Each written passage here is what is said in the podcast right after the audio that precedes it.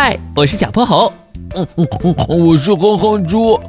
想和我们做好朋友的话，别忘了关注、订阅和五星好评哦。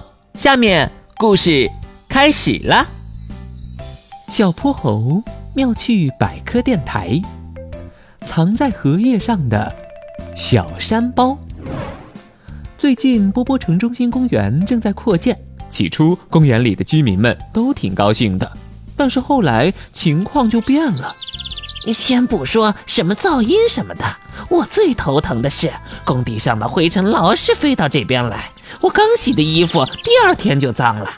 松鼠大婶一边剥着橡果子，一边说道：“对对对，你瞧我这昨天刚洗的头，刘海都结块了。”麻雀小姐把脑袋凑了上去。更可怕的是，这些天老是下泥巴雨，灰尘混着雨水，躲都躲不过呀。甲虫大叔使劲蹭着后背的泥点子。你们放心，小泼猴马上就会帮大家解决这个问题了。一双大脚突然出现在了大家跟前，把他们吓得一哆嗦。原来是哼哼猪。小泼猴，他人在哪儿呢？甲壳虫大叔半信半疑地看着哼哼猪。在那儿，湖里头。大家都好奇极了。他们一起来到了湖边，想看看究竟是怎么一回事。你说的小泼猴呢？在荷叶上，它现在变得比一只蚂蚁还要小，你们看不见它的。大家更加疑惑了。正在这时，一阵雨点落了下来。我的天，又开始下泥巴雨了！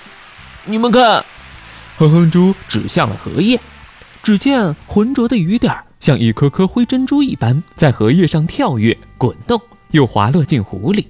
奇怪的是，脏雨点儿不仅没给荷叶留下污渍，反而把荷叶洗得更加碧绿了。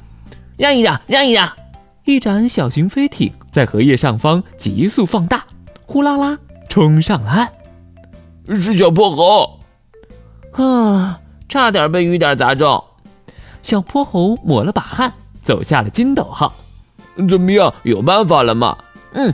荷叶能帮得上忙，不过我们还需要去找一趟玄教授。小泼猴一边说着，一边向大家点头问好。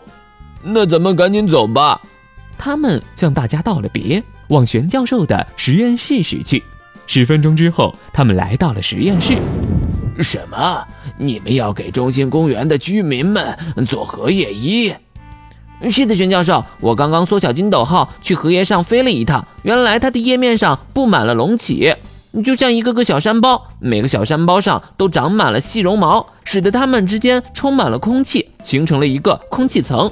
这个空气层可以替荷叶把灰尘和雨点挡在外面，雨点在表面张力的作用下形成球状，在荷叶上来回滚动，吸附走灰尘。所以荷叶永远都是干干净净的。咱们可以利用荷叶的原理给大家做荷叶衣、荷叶帽，这样大家就不用怕灰尘和泥巴雨了。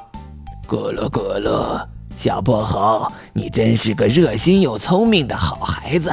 其实啊，这种不沾水、不沾灰的材料，我们已经研究出来了。我们管它叫做纳米材料。在科技大楼的外墙上，我们就运用了这种材料。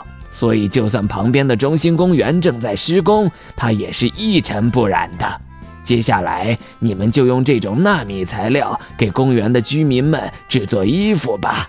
咯咯咯咯，太棒了！谢谢玄教授。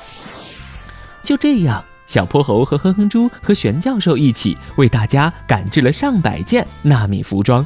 三天后，中心公园的居民们都穿上了奇特的纳米衣。从此以后，哪怕再下泥巴雨，他们也不怕了。居民们都高兴坏了。热情的麻雀小姐拉着小泼猴和哼哼猪跳起了舞。对了，松鼠大婶还给他俩送来了好几斤橡果子呢。